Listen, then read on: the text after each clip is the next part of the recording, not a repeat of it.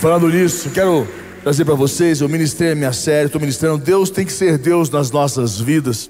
Eu quero já abrir direto com você em João 15, versículo 4, que foi o versículo que eu li da última vez com você. Eu quero trazer à sua memória este momento que nós tivemos aqui. E com João capítulo 15, no versículo 4, ele diz assim: Permanecei em mim e eu permanecerei em vós, como não pode o ramo produzir fruto de si mesmo, se não permanecer na videira, assim nem vós o podeis dar, se não permanecerdes em mim. Olha o que ele diz para nós aqui. Permanecer em mim, eu permanecerei em vós. É interessante porque a música diz, né? Quando o vento sopra forte, quando o vento sopra forte, balança o nosso barco, balança o nosso barco, e para testar a nossa fé, para ver se nós estamos em Deus, se a palavra de Deus realmente rege as nossas vidas. E nós somos testados, Deus permite que nós sejamos testados. É, lembrando você que Deus não é, tenta o homem, não testa o homem, Deus permite que quem teste possa testar. Dentro de um projeto, de um propósito de provação, Deus está provando a gente para poder nos fortalecer, fortalecer a nossa fé, a nossa vida nele. Ele diz: permanecer em mim. Quando o vento bater forte, permanecei nele. E eu permanecerei em vós, como não pode o ramo produzir fruto de si mesmo. Pessoas que querem produzir frutos, é, mas você precisa lembrar que você não é a fonte do fruto. Você é um ramo. Você vai produzir, mas você não pode gerar o fruto. Quem gera o fruto que vem de Deus é Deus na sua vida. Quem gera o fruto que vai permanecer, o fruto que vai mudar a sua vida é Deus. Você vai, você vai produzir ele, mas quem vai gerar ele dentro de você é Deus. A árvore gera e o ramo produz. Põe para fora aquilo que a raiz, a árvore, a, a, a, como se diz, o, Está nela, a raiz, a, o potencial está nela.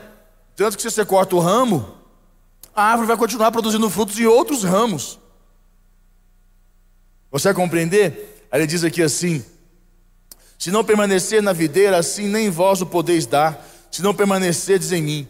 Eu sou a videira, vós os ramos. Jesus diz: Eu sou a videira, Ele é a videira.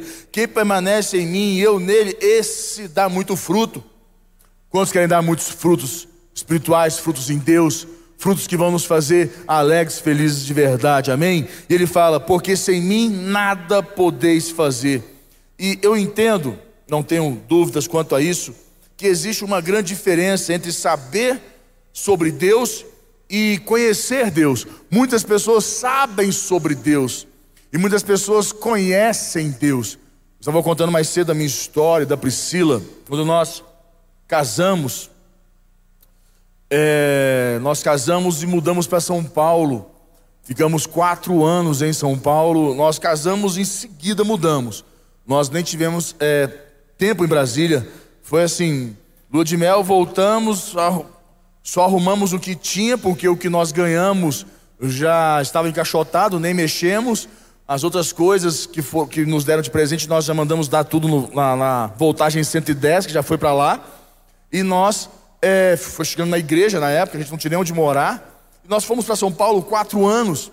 E quando nós chegamos em São Paulo, havia todo uma, uma, uma, um preconceito sobre nós.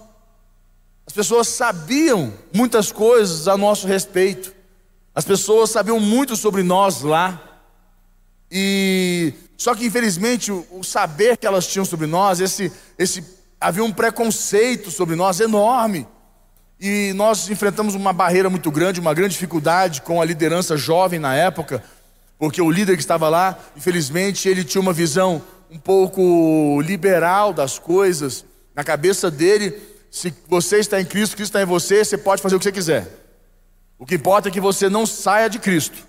Então você pode beber, pode fumar, pode sair, pode transar, pode aprontar, pode fazer o que você quiser, mas se você não sai de Cristo, está tudo bom. E nós chegamos lá e ele falou: agora vocês vão conhecer a religiosidade. A religiosidade vai entrar na igreja, na vida de vocês. Aí muita gente tinha esse, essa dúvida, esse casal que está vindo é um casal, aí começou a falar, falou, muitas pessoas tinham uma visão de nós, mas não nos conheciam.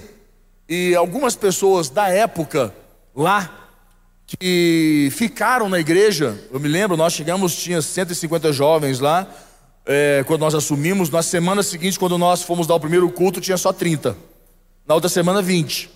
E nós fomos seguindo o barco com o que tinha ali, e aqueles permitiram nos conhecer, mudaram a visão que eles tinham acerca de nós.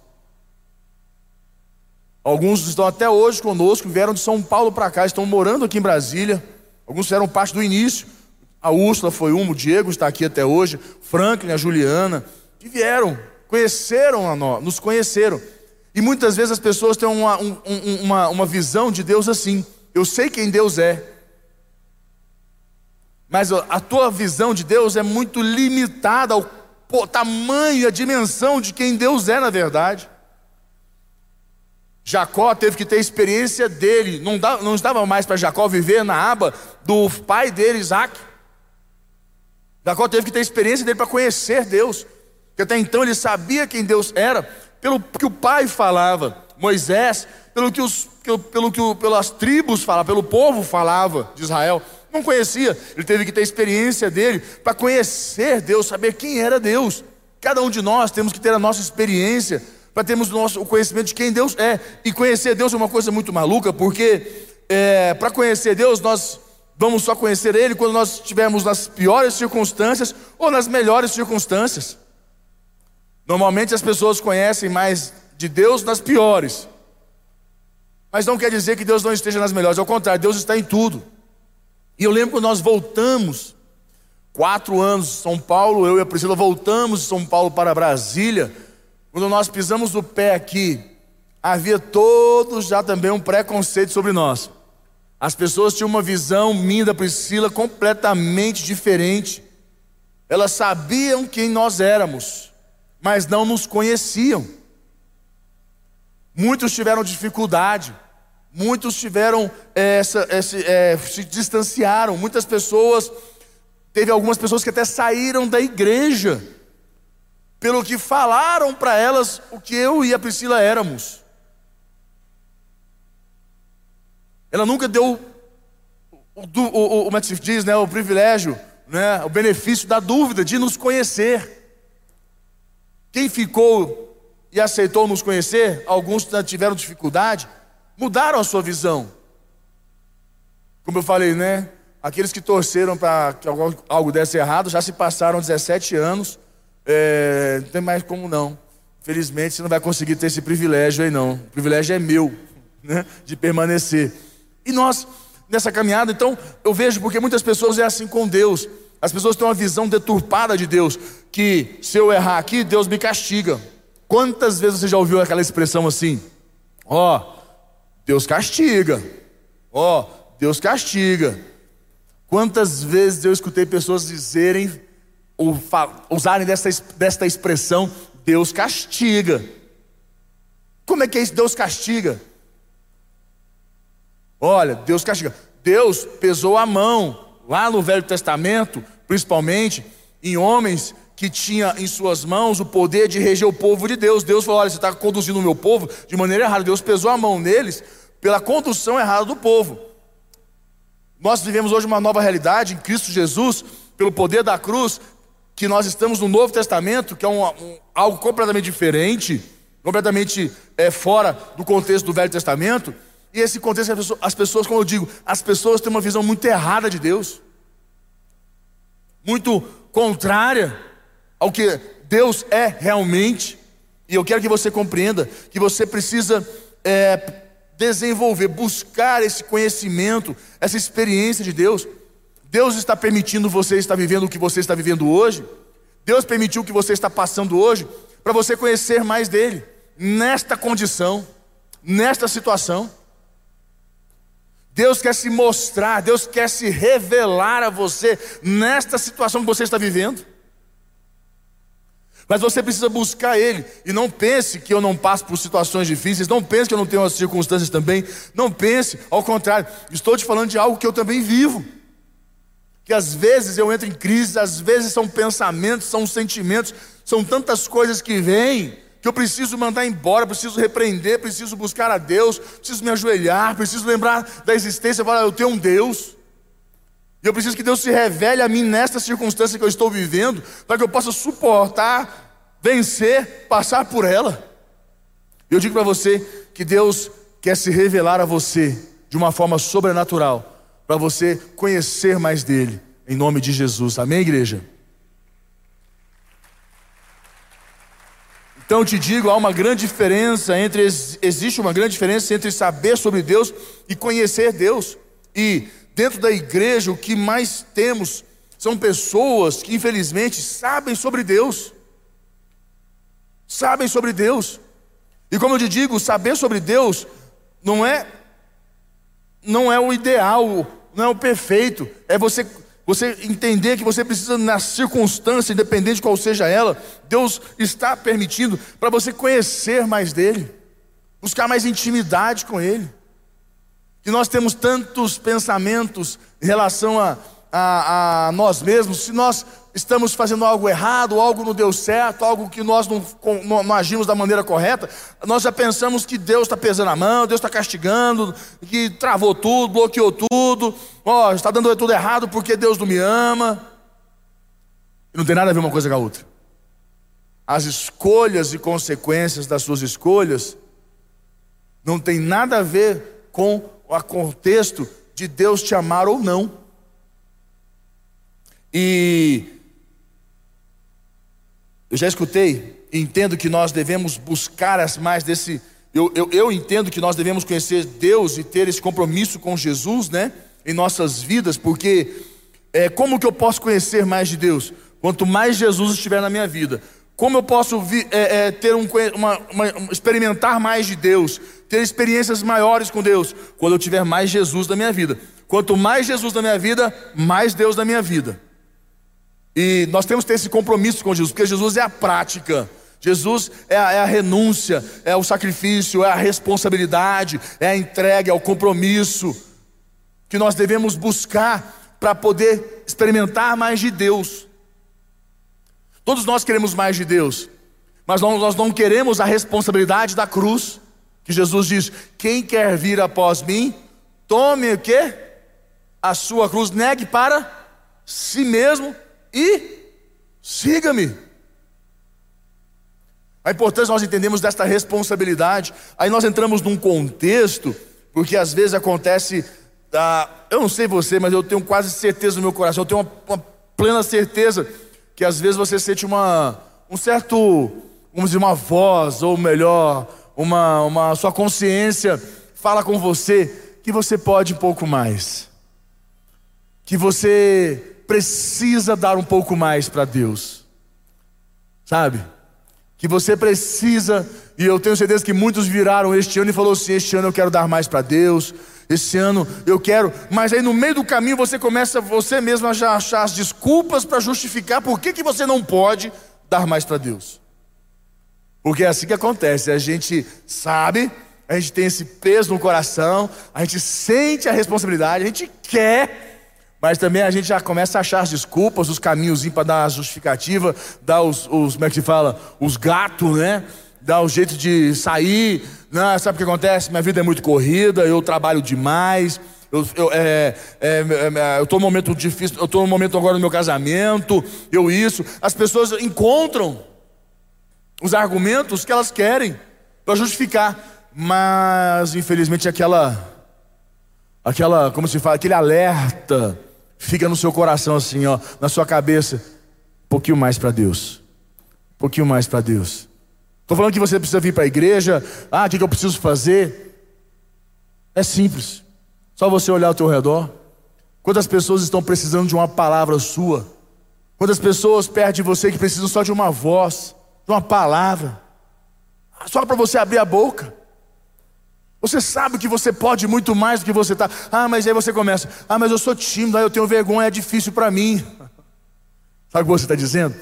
Quando você se nega quando você acha a justificativa para não fazer, para não poder fazer, para você é, é, é, é, como se diz, tentar justificar ali a possibilidade de não ser feito, você está dizendo: eu estou abrindo mão de ter uma conhecer mais de Deus.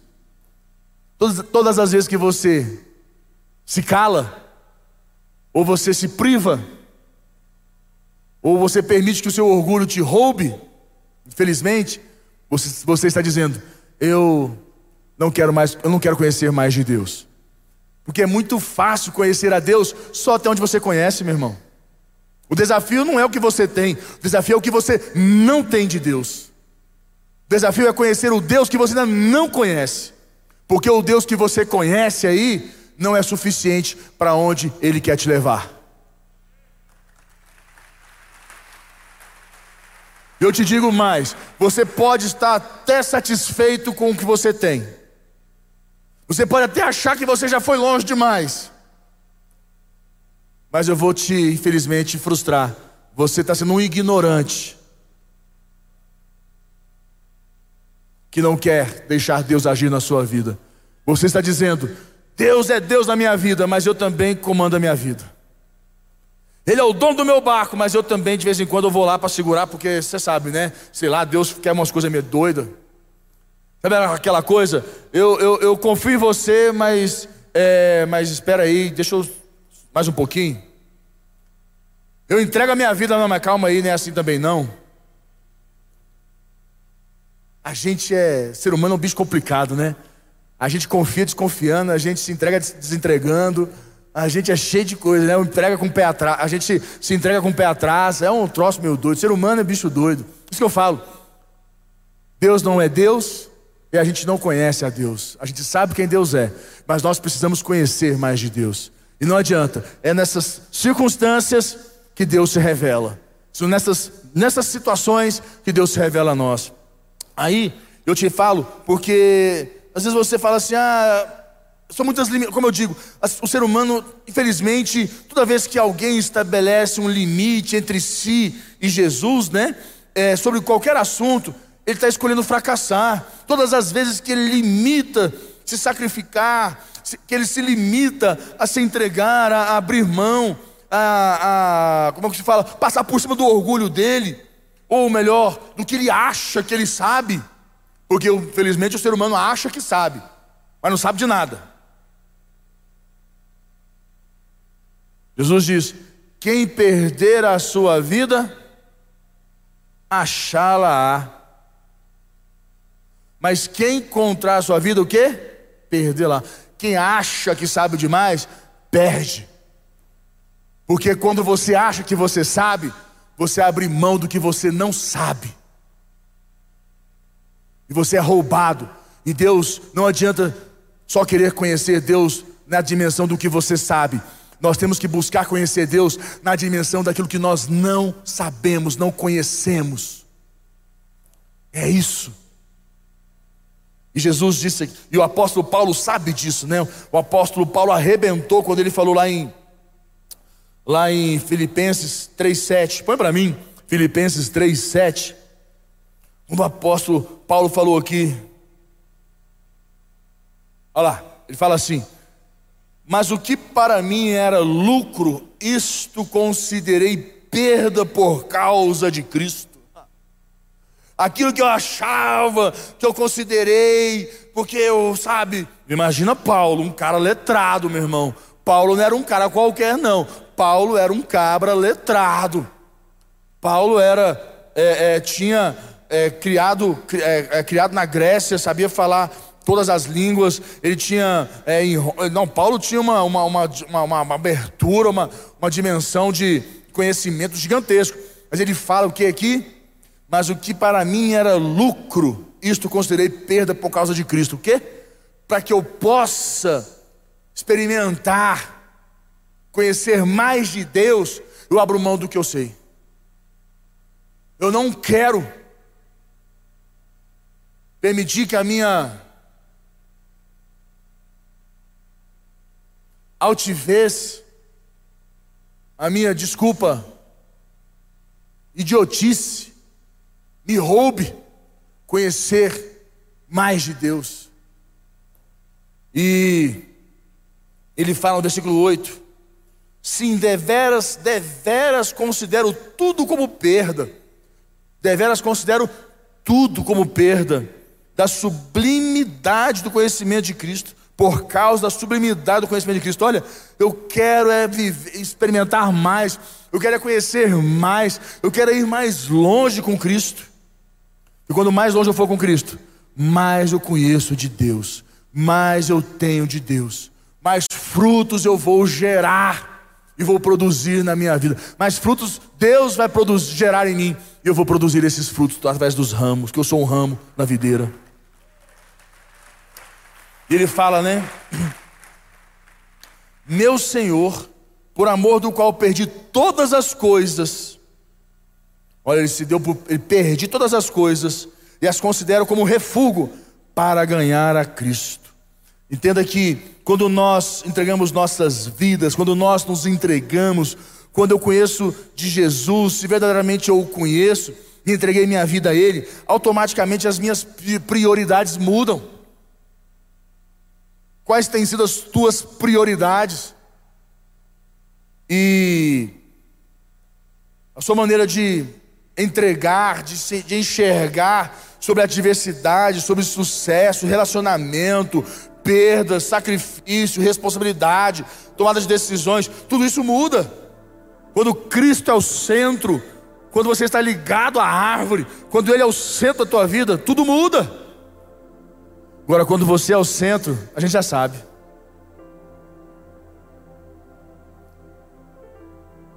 Quer saber quanto Jesus está na vida de uma pessoa?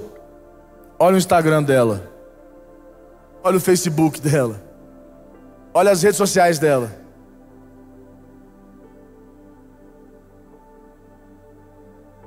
Quer saber quanto Jesus está na vida dela?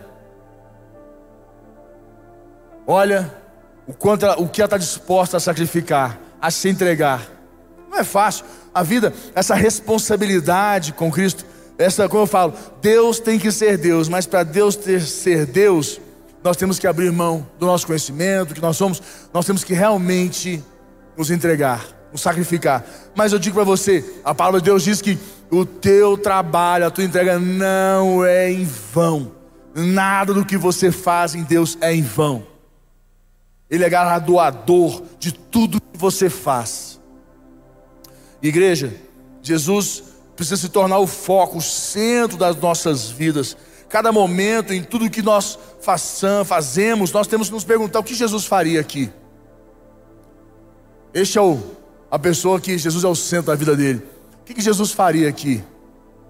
E por mais é, acima de tudo, acima das nossas vontades, dos nossos desejos, nós devemos buscar agradar a Deus em todo o tempo, em todo momento.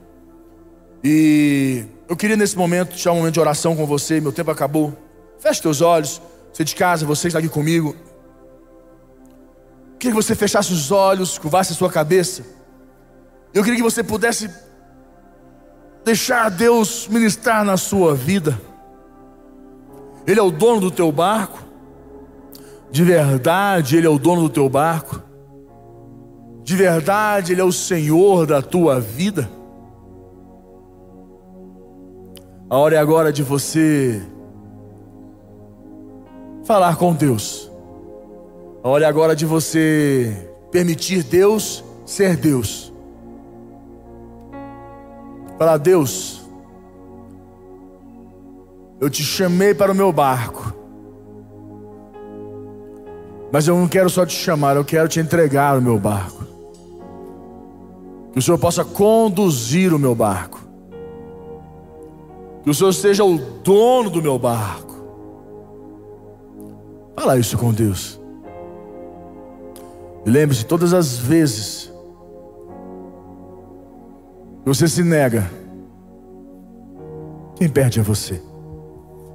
Todas as vezes que é encontrado, todas as vezes que se encontra dentro de você argumentos para você dizer não,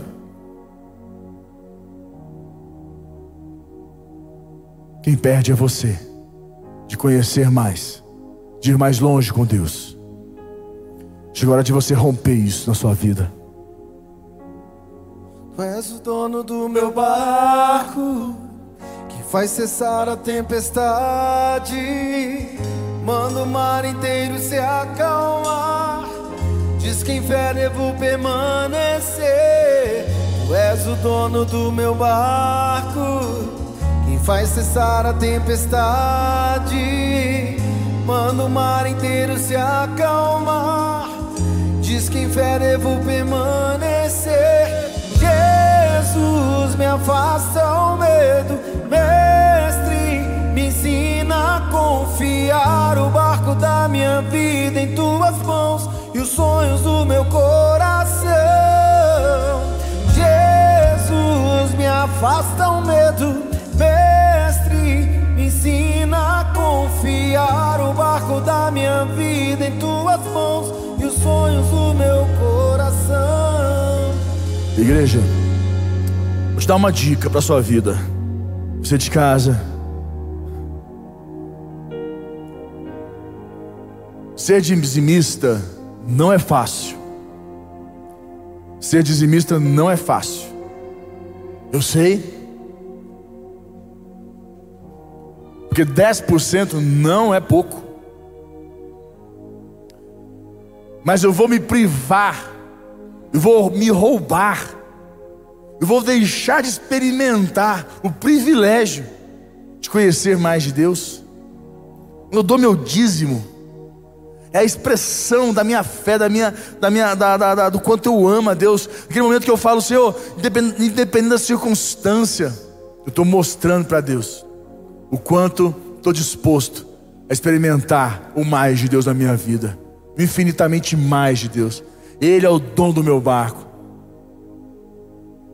Eu quero que você sinta desafiado a mudar isso na sua vida. É muito fácil falar de boca que ele é o dono do barco. Mas quando a gente dá o dízimo, a gente fala assim: realmente ele é o dono do meu barco. Pega teu dízimo, a tua oferta. Você que vai ofertar hoje, você que está buscando em Deus. Sabe, você tem falado, Senhor, eu estou buscando uma intervenção, como você falou. Eu quero conhecer, quero que o Senhor se revele. Você está buscando uma cura, uma restauração no casamento. Eu quero que o Senhor se revele. A hora é agora. A hora é agora.